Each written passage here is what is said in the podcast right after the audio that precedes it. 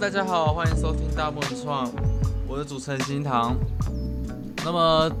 今天是本节目的第一集啊，正确来说应该是第一期。虽然我前面录过很多很多东西了，但都没办法用，都是没办法用的。所以我就是想法，那么希望大家这来听听一下这个理论，就是当你对这个东西抱有太高的期望值的时候，它没有达到，它没有达到那个高度、那个程度，那么你就会觉得好像 他好像对不起你。所以我希望大家如果收听我们节目的话，是可以抱着一个比较低的期望值，不用那么高，真的不用那么高，因为那还是那三个字，我就赖啊，我就赖。那么这一集我主要想聊一些，对，就是关于上了从高中到大学，然后经历了两年自己出那个哦，其其中一年住宿舍，然后另外一年是住在外面，然后快对吧，另外半年住外面，差不多一年半的时间的感觉经历，然后跟大家分享一下，就是这样的经历。跟第二个想要分享的是，就是，诶、i know，另一件事哦，另一件事，我想来讲一下关于一个人做 podcast 跟一群人做 podcast 的，在怎么样？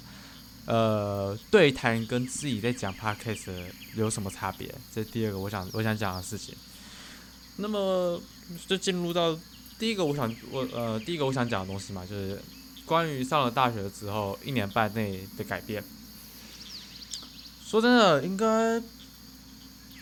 很多人的大学生活目标应该都是毕业吧。可是我跟大家比较不一样，这么讲有点羞耻啊，该怎么样？有点怪，就是其实我我高中的时候，我自认啊，我成绩应该还算班上的前段吧。反反正我觉得我自己是不笨的啦，大家大家应该都自己觉得自己是不笨的人。但是我有个很致命的缺点，我英文还蛮烂的，我是我英文是烂到完全没办法。啊，我这边我这边讲，我们直接用数据来讲，我英文有多烂。我国中考高中那时候那一次会考，我是四 A C，我成绩四 A C，当时那个 C 那个 C 就是英文，所以我觉得我其他科程度还算 OK，至少有考试认证过嘛，就是还算 OK 的。然后上了要高中到大学呢，我我是呃我学测跟职考都有考啊，学测不尽理想，英文好像是底标，就是最烂的那一种，三级还是二级我有点忘了。然后其他科都就高中也没高高中比较没没那么用功读书啊，但是多少还是会拼一下。就哎，干的呀！高高中那边之之后有机会用另外故事来讲，但是职考的时候呢，只考我是我例子我二类组的，所以我其他科目就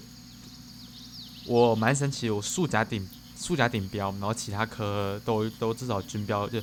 顶标，我有点忘记，反正五个标嘛，五个标都有的那种成绩，很奇怪，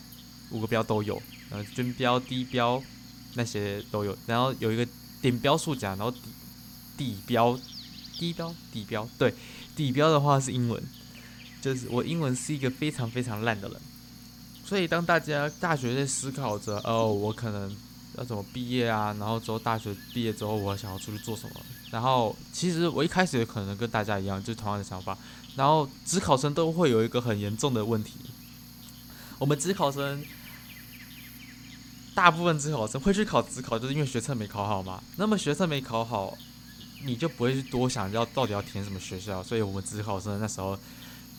的想法就是，哦，干有有什么学校就填什么学校，也不会去管自己到底想要什么兴趣啊之类的。什么兴趣那个兴趣什么我不知道，我就看一下，哦，这分数好像比较高，比较适合，然后就照照成绩填。所以你后来也不会去多想一些什么，哦，好像这间学校之后可以提供你什么资源啊，啊，布拉布拉布拉。就你就照填，就是从从成绩高排到低，然后这样填下来，填着填着呢，就填可能一一到一到一百所嘛，就这样填。那其实我又非我这个人又非常非常的懒，我我懒到的程懒的程度是，就是高中高中还是那个放假的时候嘛，礼拜五礼拜五做礼拜五那个放放假，然后可能作业我会积到礼拜日晚上八点才开始写的那一种，我非常非常懒，懒到这种程度，然后所所有事情全部往后拖，所以我其实我只考那时候我只填三十间学校，我我不是，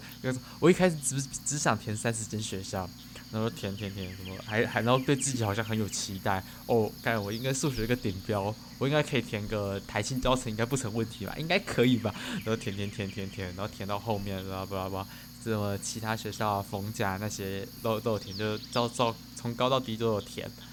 然后之之之后之后放榜，那不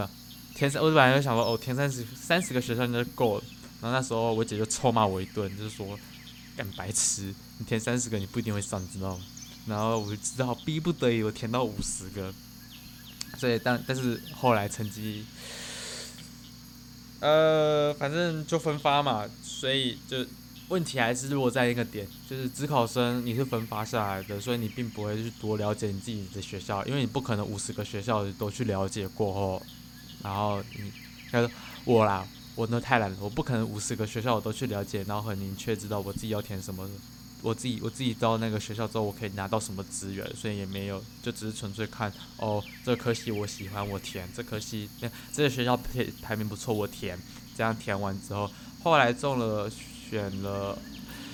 我也忘记，反正三十二吧，我好像是第三十二个学校才中，反正中中间还有，呃，上面那些学校都都没中，然后后来中中了一个，一样是还是国立学校啊，就是国立的学校。啊，我那时候选土木，土木与环境工程系，所以我就我就看了一下哦，土木与环境工程系，说真的啦，我自己也不知道这个科系在干嘛，所以大学进去，我我就想说，OK，应该跟大家一样，可能就关关。呃，可能之之后之之后可能就什么灌灌水泥啊，做做模型之类的。哦，感觉好像我自己还蛮喜欢手工的。他说，哦，应该不错，感觉应该也可以。然后谁知道他妈的进去，大家一样嘛？第二类组，二类组都有共同一个心思，那个共同一个回忆。二类那个进去三三本柱，三本柱就立在那边，普物、普化、微积分，三本柱就立在那边。说真的。就说真的，你如果你想大学毕业，你就要必须把三本柱给干掉，就是修过嘛。可是很神奇的事情，我的独立意识太强了。我觉得为什么要修这很莫名其妙的东西？我上了大学，我却要精修一些我根本不喜欢的东西。于是这时候，这时候我的内心就有点动摇了。此时，上帝的心态产生了些许的变化哦。此时，我的心态产生了一些些许的变化，产了一些产生了一些化学反应。我就内心默默：为什么我一定要一定要过吗？这些这些东西很无聊，很不喜欢。那么不喜欢就算了。来，重点来了，记不记得我刚才说过英文有多烂？也用数据证明过英文有多烂。大学的科目都要原文书，所以我。英文烂吧，烂烂就炸了。所以后后来我的，然后尤其是普化，对普化，我们呢，我们科系的普化是用全英授课的，所以其实我高中的化学老师人很好，那也也把我教的我觉得还算是 OK，都听得懂。但是上了大学之后，What happened？这这里发生什么事了？为什么老师上的课我完全听不懂？就是。对啊，我也我也不反驳，我我就懒，可能大学之后也没没什么在努力。后来我心那个我就改转念一想，变成我觉得为什么大学一定要毕业呢？我大概是在一下的时候产生这种想法，我觉得很奇怪，为什么大学一定要毕业？那时候我看到了成绩单，其实我大一上的时候还没还没有背二一。还没有毕业，呃，我现在也还没背二一，但是我们是双二一啊，就是我有一个学，我一下的时候我有被，我是被二一的啊，一那个二上的时候没有，所以现在还好，勉强的维持我的学业，勉强勉强维持我的学籍啦。那么就是我那时候就想说，哎，一定要一定需要那个大学学历吗？很奇怪，我我仔细思考一下。我们到底是为为什么？为什么我们会需要那份学历？我该说为什么我要去读大学？我产生了这个疑问。或许，嗯，如果听众你们年纪比较大的话，会觉得这有这想法会很幼稚。但是，就听听听一下我自己我自己的想法。为什么大就是拍谁拍谁加呃没有录好？我先我整理一下情绪。OK OK。为什么阮大哈爱比 比亚嘞？干，我不要讲台语好了，台语有够难。为什么我大学要毕业？我在思考，大学这张学学历证明对我来说的意义是什么？嗯，我的生活环境跟我的成，我的生活环境还有我的成长背景跟大家比较不同的是，我家是务农的。虽然我们我家没有田啦，就是，但是。我我爸妈所有租一块田地，然后我从小就是跟着，比较跟着他们一起长大的，就是国小，哎，该说国小跟每年的寒暑假，我大部分都是待在山上帮我爸妈采收啊，不然就整理果园。所以，我我的想法会是比较偏向于，其实我就算我就算毕了业，但是我做的事情也不会是我喜欢做的事。那么我真的不如回家种田会比较好一点。或许这句话说给我附近的同学或者是我朋友们听，会觉得这件事情很奇怪。就是该说，哎，也不一定啊。时代或许变了，但是或许在某些人耳里会听起来，更你一个堂堂的大学生，为什么还要大学毕业之后还要去务农？就是很会很奇怪。但是其实我在想。我自己，我当时在选科系的时候，我纯粹就只是以我自己的印象跟直觉，就觉得好像这科系会做些什么，但是我却没有实际想到一个很严重的问题：这科系真的对我来说有用吗？这科系真的对我来说是值得你去选的吗？你未来要做的这件事情是值得你去做吗？所以我大学。有一年我就遇到很严重的这个问题，我超级迷茫的。我甚至有一个学期，那个我一下的时候，我是直接待待在宿舍，我基本上没怎么去上课，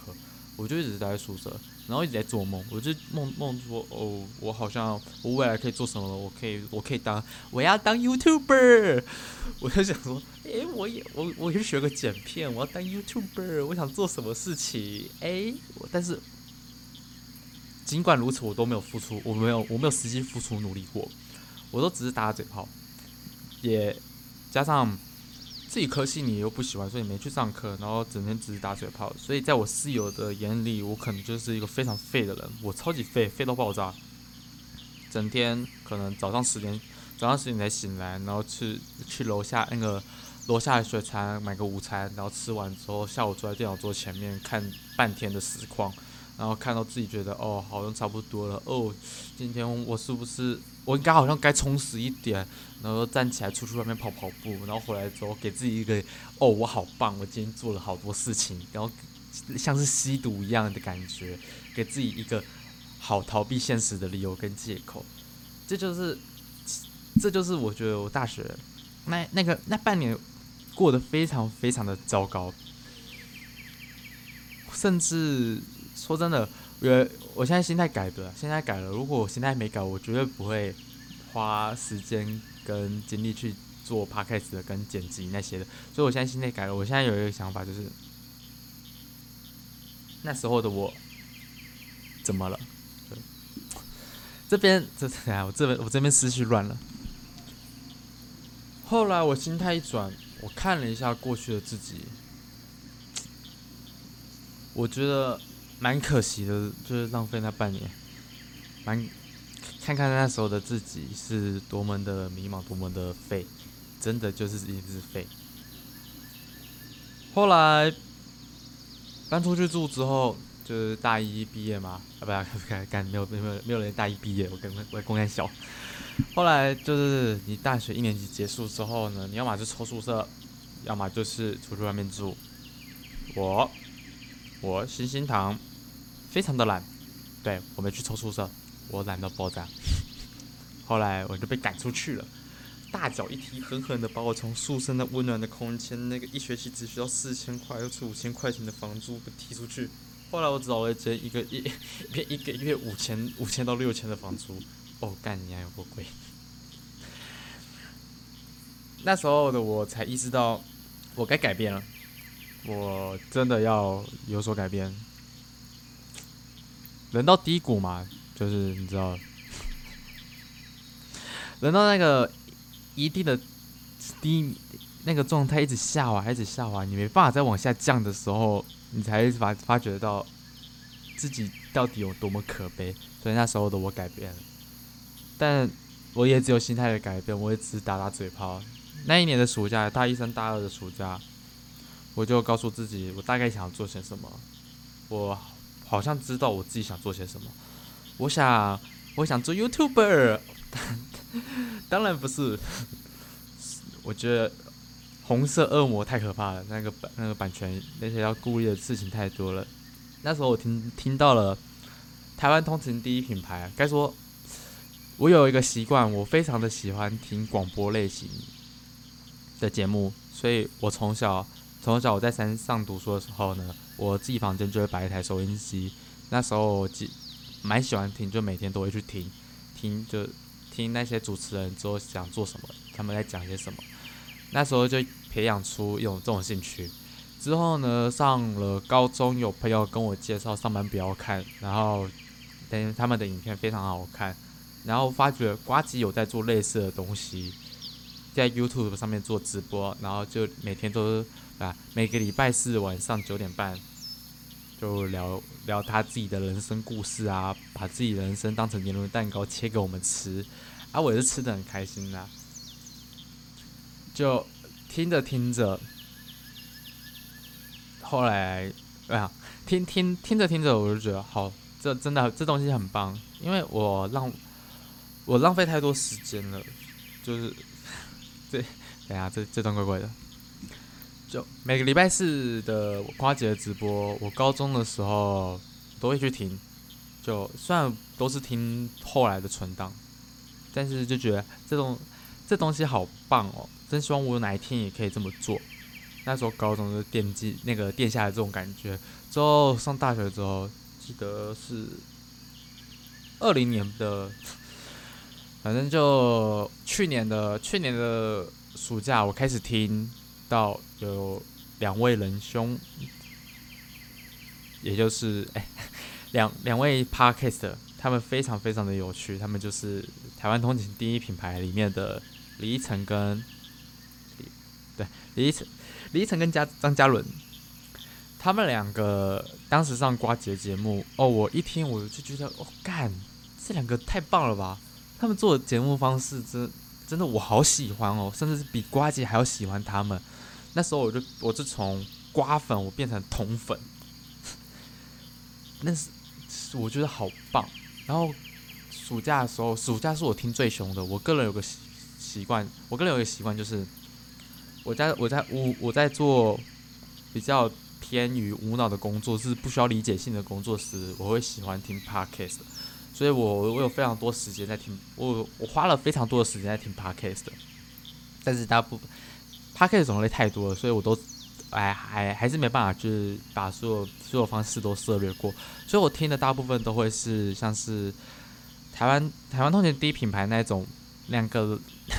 两个艺男在讲干话，我觉得听起来很舒服。或者是百灵果，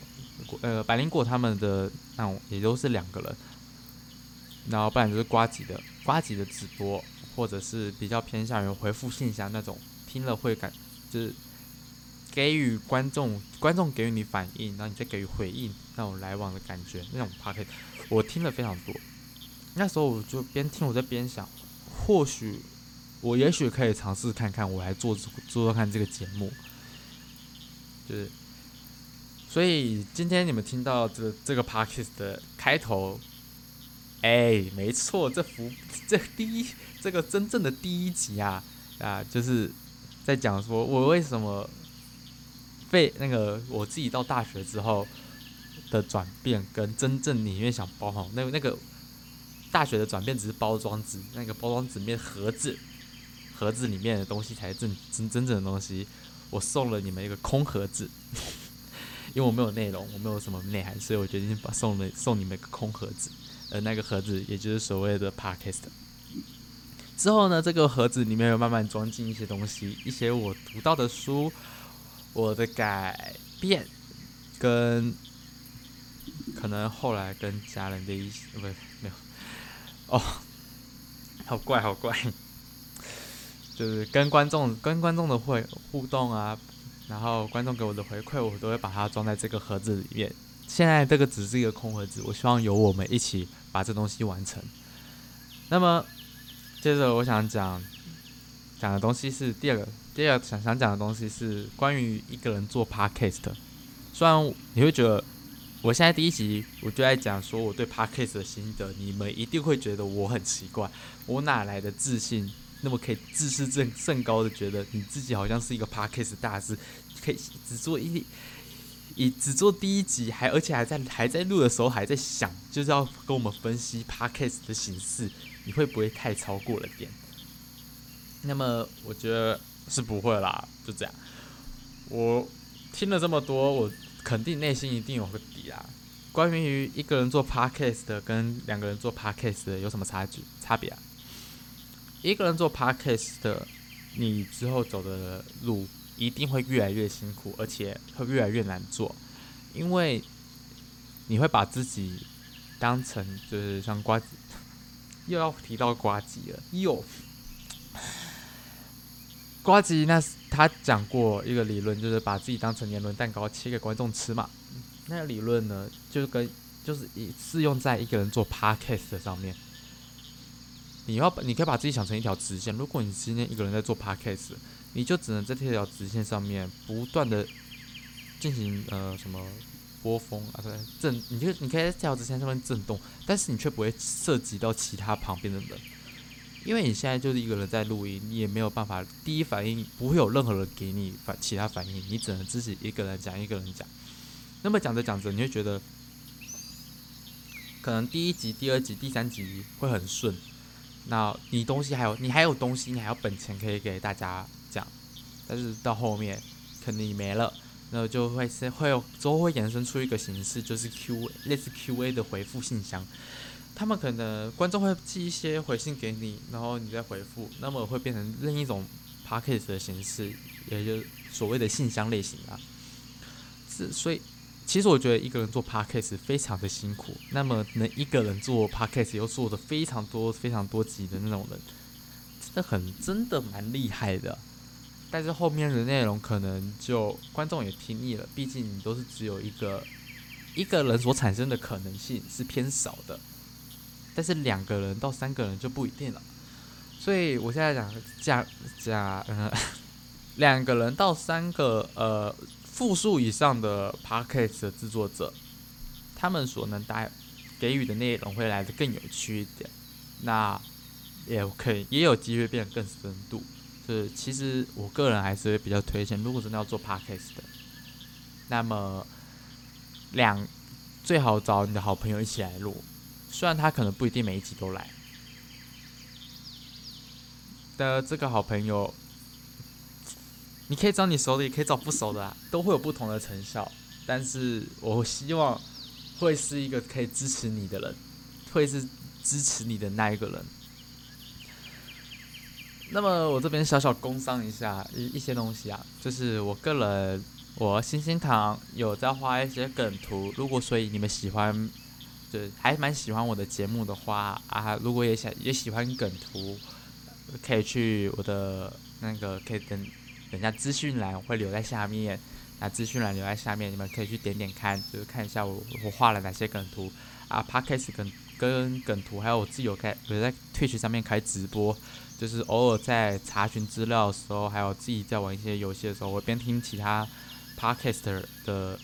其他 podcast 的边玩，所以你们有机会那个喜欢的话，也可以去找找我的退曲，也会放在下面下面的资讯栏，下面资讯栏。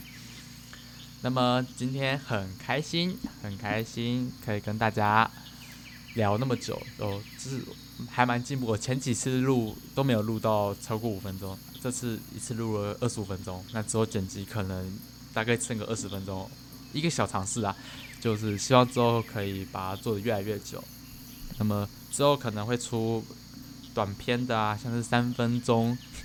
抖内专用的 podcast，跟可能十分钟的，就是可能是边通勤时大众交通工具的通勤时的 podcast，可能之后还可以做个一小时版的，一小时版的那种。就是真的是长途旅行时，你可以在边听的，或者是那种无聊你在工作时可以边听的，类似广播节目那种直接放放一整天那种 p a c k a g e 就是希望我们大家可以一起努力把这盒子给装满。那么今天到这边啊，很感谢你们，很感谢你们，小弟弟我今天就先录到这了，感谢你们，拜拜。